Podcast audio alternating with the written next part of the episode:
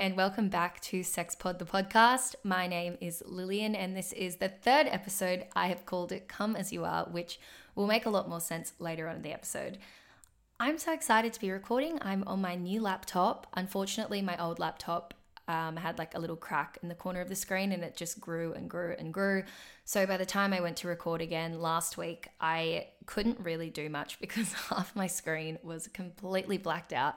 And a lot of the functions I needed that I forgot I needed were all on that side. So not ideal and it just wasn't really working out. So I'm on my new laptop now and I'm hoping it's all updated and everything will sound a lot better.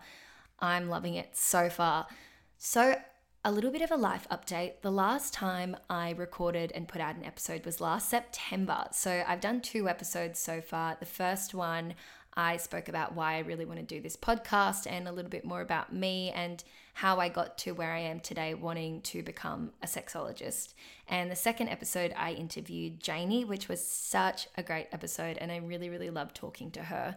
So go back and listen to that. And I really hope I can have her on the podcast again soon life update. So, I am still on uni holidays. I've been on uni holidays, I feel like, for like two years. It's such a long break. Like, I kind of regret not doing summer subject, summer subjects, but then also I feel like if I did summer subjects, I would regret doing the summer subjects. So I'm a little bit torn. I might try it out this year. So I'm going into my second year currently of my Bachelor of Psychological Science. I feel like whenever I say I'm studying to be a sexologist, everyone's like, well, what are you studying now? You know, how do you do that? How do you get there? And that's actually a very good question because I had no idea how I would become a sexologist. I just knew I really, really wanted to. So at the moment, I'm in my second year, well, about to start my second year of my Bachelor of Psychological Science. And then I'm hoping at the end of the three years, I will get good enough marks to do my honors and then from there, I really, at the moment, things might change in the next, you know, three years or so. But at the moment, I really want to do my master's at the University of Sydney, and it's a Master's of Science in Medicine of Sexual and Reproductive Health. That's what I'm really, really aiming towards. I just really need to work hard the next few years to get good enough marks. So, yes, that's what I'm aiming for. So, hopefully, within the next, you know, five or so years, I will be qualified and I really, really want to become a psychosexologist. So that is my life update. Well, my uni update, my studying update. In the meantime of that, I'm really, really wanting to learn a lot more what I can, read heaps more books, listen to podcasts, learn from all the professionals. That also reminds me of another note I was meant to say at the start of the episode. I really need to make it clear that these episodes are not professional advice at all. I'm obviously just studying. This is more like my personal experience and things that work for me or you know my experiences or my opinions and I will just recommend what you know resources where professionals you can learn more from the professionals. I just said professionals so many times, but yes, I am definitely not giving out any sort of advice. If I ever talk about something, it's my personal opinion or just something that has happened to me. And I strongly, strongly urge you if you do have any issues, you know, with your sex life, you should always, always go and see a sexologist or a sex therapist or a psychologist or a counselor. Always, always go to a professional. I think there's a lot floating around on social media these days. And everyone's an expert of everything. So I'm just making it very clear that that is not what this podcast is for. I just really, really want to have a platform. I just said really, really so many times in a row, and I know it, and I didn't stop myself. But yes, I am doing this podcast because I want to help to break the taboo around talking about sex and sexuality and really just make it's so much easier for people to talk about. I just lost my train of thought while I was talking, but anyway, back to the episode. I'm rambling a little bit. The episode today is called Come As You Are, and this all stems from a book that I read by Emily Nagoski. And this was the first book that I found related to like sex and sexuality and the science behind sex. And it seriously blew my mind. Like when I read the book, I told everyone about it. I like would just whoever would listen, I would tell them about it and how mind blown I was about the things I was learning. And so I'm going to read what the book is about from Booktopia. Like if you go on and research about the book, this is what it will tell you. I feel like this will explain it better than I will because I don't always I ramble on a lot. okay, so Researchers have spent the last decade trying to develop a pink pill for women to function like Viagra does for men. So, where is it? Well, for reasons this book makes crystal clear, that pill will never be the answer. But as a result of the research that's gone into it, scientists in the last few years have learned more about how women's sexuality works than we ever thought possible. And Come As You Are explains it all. The first lesson in this essential transformative book by Dr. Emily Nagoski is that every woman has her own unique sexuality, like a fingerprint, and that women vary more than men in our anatomy, our sexual response mechanisms, and the way our bodies respond to the sexual world. So we never need to judge ourselves based on others' experiences, because women vary and that's normal. Second lesson sex happens in a context, and all the complications of everyday life influence the context surrounding a woman's arousal, desire, and orgasm. Cutting edge research across multiple disciplines tells us that the most important factor for women in creating and sustaining a, fulfilling sex life is not what you do in bed or how you do it, but how you feel about it, which means that stress, mood, trust, and body image are not peripheral factors in a woman's sexual well being, they are central to it. Once you understand these factors and how to influence them, you can create for yourself better sex and more profound pleasure than you ever thought possible, and Emily Nagoski can prove it. While I was reading that, I had a thought. Obviously, if you do not identify as a woman, this book still applies to you, and they do explain that in the book. There is, at the very beginning of the book, they really do talk about how this doesn't just apply to people that identify as women, it applies to all genders, non binary, all different types of people, and the idea that the outside world really does affect our sex life really applies to everyone. So, even though that language wasn't the most inclusive in explaining the book, it does apply to everyone. So please go out and read the book. It is just so amazing. So the main thing that I really took away from the book was all of like the insecurities and all of the thoughts I've had surrounding sex and surrounding my body image and how I see myself and how I see others. This book really challenged it because I think for years, I'm 25 now, nearly 26, and I definitely do not have everything figured out when it comes to my relationship with myself and my body and my sexuality and my sex life. I still have so many insecurities and I still feel like I'm trying to figure out figure everything out and I feel like that never really goes away. I think we're always learning and always changing. But I think the book really changed my attitude towards myself and sex. I don't have as many insecure thoughts anymore. I don't have as many things in the way of letting me enjoy my sex life and my sexuality. I felt like I read the book and it was like a light bulb moment. I was like, why have I spent so many years judging myself so harshly when, you know, the other person involved in the sex probably wasn't thinking half of it, you know, and not even just, you know, sex with other people. I really second guess myself all the time and my insecurities and the way I view my body and myself. And this book really challenged that. And the whole premise of the book is talking about no matter where you're at, no matter who you are, no matter what you look like, no matter what gender you are, everything, what size you are, nothing, it, it's everything is the way it should be. Like, meet yourself where you are, come as you are, and really accept yourself. And that really helped me and gave me permission to accept myself more and gave me more confidence in who I was. There was a whole chapter in the beginning of the book about vulvas and the attitude that we have towards vulvas in our society and how porn, especially, has created this I don't know what to call it. Like, porn has created the expectation. Sorry, that's what I was trying to get to this expectation that all vulvas should look the same and you know that we all have so much stress surrounding it before we sleep with people. Oh my god what if they think my vulva's ugly? And also the book does talk about the language surrounding our vulva and vagina and how you know i didn't start saying vulva until a year ago when really the vagina is it's uh, it's not an anatomy lesson this podcast but the vagina is just the whole where we put tampons up there, we have sex up there, we have our period out of there. That is the vagina, but the whole outer part of it is the vulva. And the book talks about how there is such little education around this and how we need to start calling them, you know, calling our vulva for what it is and accepting them no matter what they look like.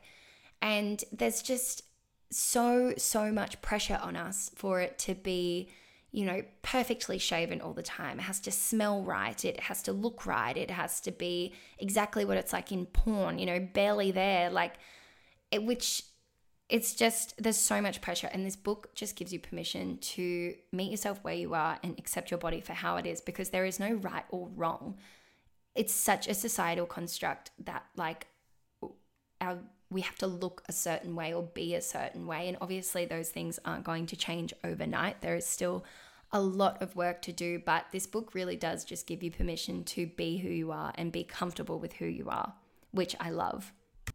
So, in the book, she goes through a lot of different case studies that she's had of clients who have come to see her. And the one that really, really stood out for me and that helps me explain the book is she was talking about a couple and they were both doing the exact same course at uni, studying the exact same thing, same stress levels. They were living together, they were on the same schedule, except one half of the couple when they feel stressed, they don't want to have sex. They didn't want the other person to go near them, couldn't get in the mood. But then the other person who was feeling pretty much the exact same way, they really, really, really wanted to have sex. And of course, when one person wants to have sex in the relationship and the other is really shutting off, that can be a struggle to communicate about that and be on the same page. So it really took them both sitting down with Dr. Emily Nagoski and talking about it from both of their angles. And when they both talked and kind of understood where each other was coming from, it was a lot easier for them to communicate and understand what was going on in their head because it wasn't as simple as they don't want to have sex with me, they're not attracted to me, they don't love me anymore. Or why why won't they listen to me? Why don't they understand that I'm just not in the mood? I've got so much going on it was like they both had to actually deal with the underlying causes of how they were feeling. So the way she explained it was some people uh, have their foot on the brakes and another people other people have their foot on the accelerator. So in regards to libido and sex drive, some people with the foot more on the brakes, they would need, you know, everything to be in order, all the outside stresses in their life to be in order and dealt with, and then they can, you know, feel sexual and feel really tapped into their libido. But then on the other hand, some people are more on the accelerator, so they don't necessarily need everything in their life to be in order for them to want to have sex. Like the stress from their thing was exams coming up and last minute assignments for uni. For her, that didn't deter her from wanting to have sex. But for her partner, he really felt the pressure of the relation of sorry the exams and all the uni stress so he really felt that which in turn made his libido go libido go right down because it was kind of the last thing he could think about but on the other hand some people use that stress and channel it and want to you know try and get rid of it by having sex and a lot of the time that doesn't always work because you haven't dealt with what's actually going on underneath so what Emily Nagoski did, Dr. Emily Nagoski did was she made them both kind of really think about what was stressing them out in life, what was going on, how they were dealing with it, and healthy ways to deal with the stress so it wouldn't spill over into their relationship and in their sex life. And once they actually got to the root of the problem, they were both able to enjoy their relationship and enjoy their sex life way more. So that was a big thing for me, really. I think sometimes you can like put the blinders on a bit and really internalize it and you go, Well, I'm feeling this way, and you make it about you and not about the other person and assume how they're feeling when really you need to kind of look within yourselves separately, work on that, and then come together and talk about it. And yeah, it's just, it really, really, I'm probably not explaining it the best way, but read the book. That is how you will really get what is going on and what I'm trying to talk about. I hope it's making some sense though.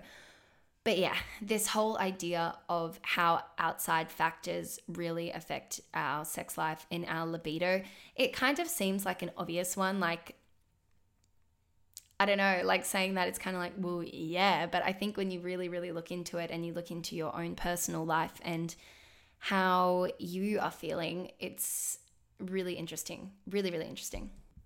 Another element to the foot on the brakes and the accelerator part of the libido in this book, she was talking about how some people are with more on the brakes, they really need everything to be in order. So that could even mean, you know, you like to prepare yourself for sex, like whether it's sex with a partner, partners, yourself, you really like to prepare. So, you know, having a shower before you do it, having a ritual before you do it, the room needs to be clean, the sheets need to be clean, needs to be a candle on, you know, all of these little factors that come into it that really do help you get in the mood for it. But then others, you know, they could go into a room and you know, the, the bed won't be made, the sheets won't be fresh, um, they've just been for a run, like, you know, all these different factors.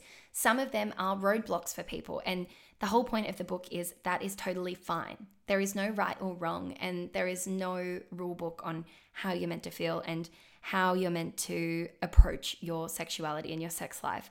So that is the big big point that I keep coming back to is it is all completely normal. It's just how you deal with the outside factors and also the internal factors. And if you are in a relationship with someone or you are sleeping with different people, it's how you communicate that. It's not an issue. It's like it's how you communicate it and how you deal with it. That is the main point of the book. And it's also accepting that for who you, you accepting yourself for who you are and being okay with that. And that is a really important point. I've been thinking a lot leading up to this episode what I feel personally towards myself and my libido and my attitude towards my sexuality. And I feel like I've always been a little bit more towards the accelerator side of things. I don't feel like I need to have absolutely everything in order for me to want to. Like, I don't need to have a perfect room or, you know, fresh sheets. I mean, it is a major plus if there is. But yeah, I find I don't need to have too many like boxes ticked for me to want to do it. I feel like naturally I do want to do it quite easily, but also at the same time, I feel like that's changing. I used to think that as well when I was younger. I feel like I wasn't as in touch with myself, like emotionally. So now, as I'm getting older, I feel like emotionally that is affecting my libido a lot more now, especially being in a relationship. I feel like obviously relationships are changing, you know, every day, every week.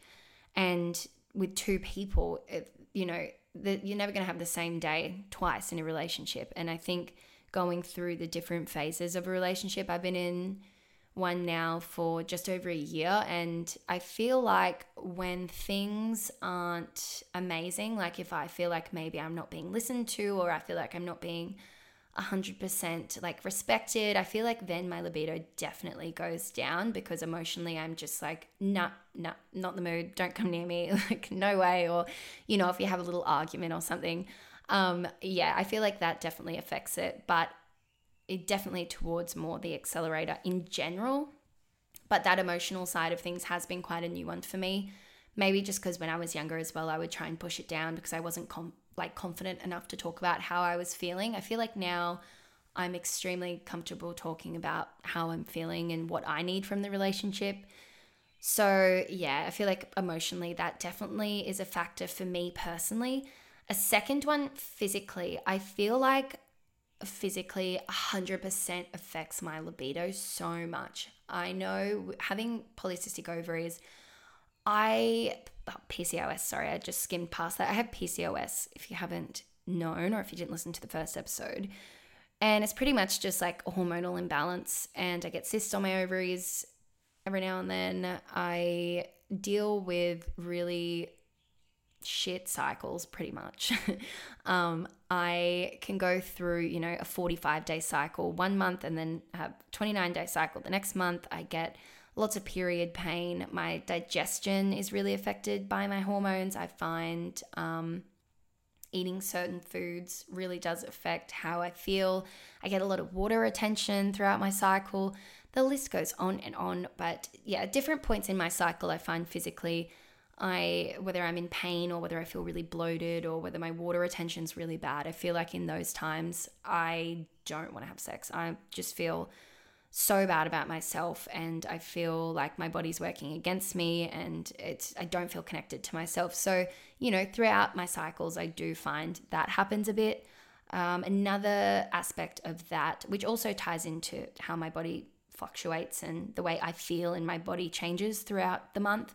I feel like my body image changes a lot um, when I'm feeling like just ugh, like I don't know how else to explain it. Like, you know, coming up to getting my period when I'm so bloated and just feel like absolute shit, really bad fatigue, water retention. So I just feel like heavy. Like I just, around that time, it's, it's a no go. I do not feel good about myself, and my body image and my relationship with my body and how I view myself really, really changes in a negative way when that happens.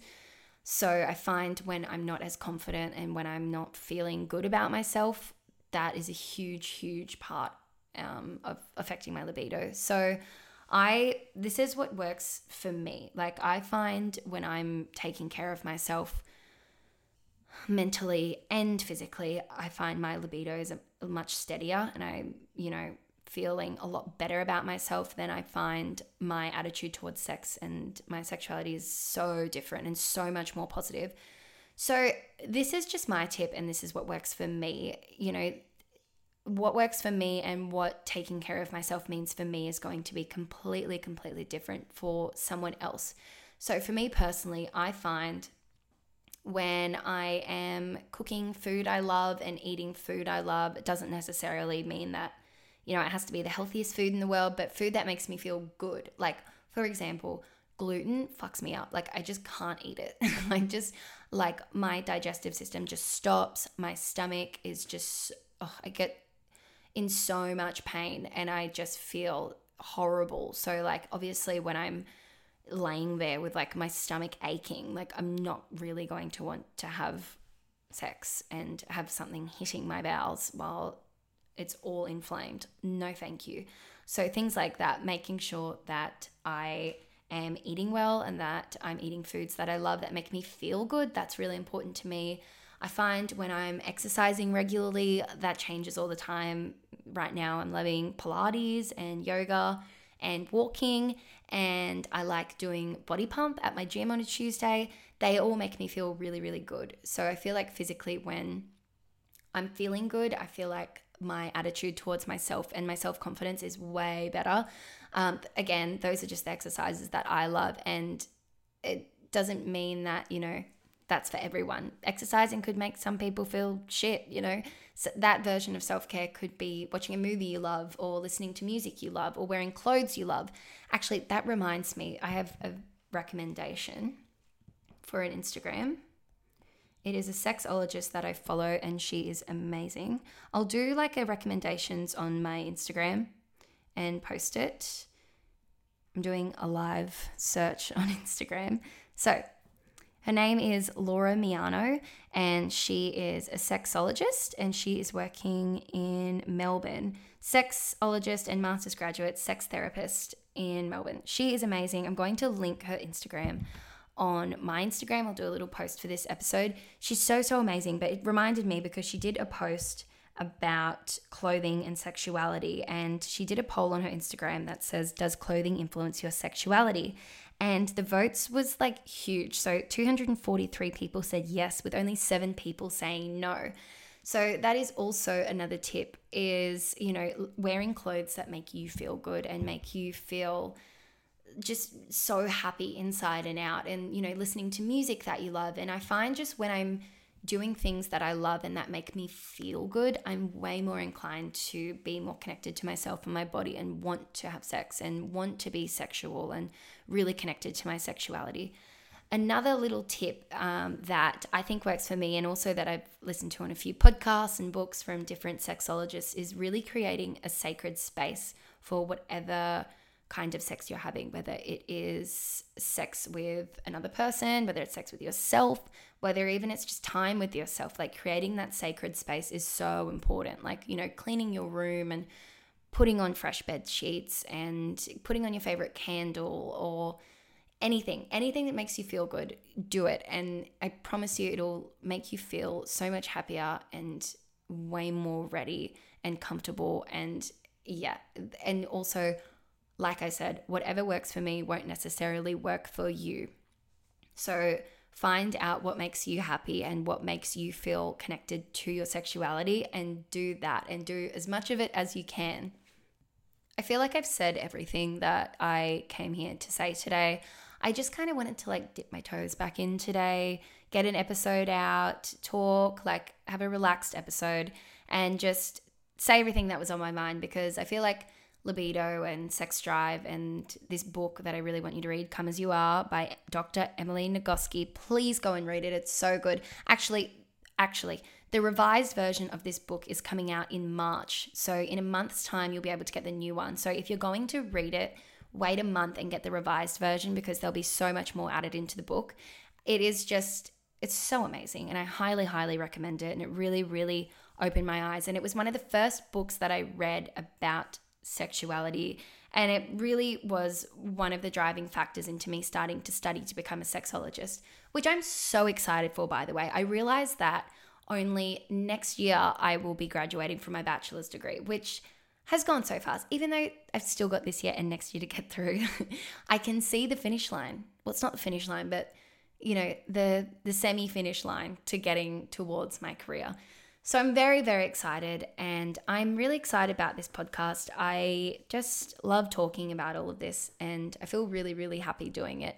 Even if one person listens to this, I feel really happy and I'm really excited. Also, before I go, Valentine's Day is this weekend, and I hope no matter how you're celebrating it, whether you are single or in a relationship, if you are single, spoil yourself. Go out and buy yourself flowers, go out and buy yourself a wine you love a chocolate you love, dinner you love, like cook for yourself. If you have a partner, celebrate each other, celebrate loving each other, and do something really thoughtful and nice.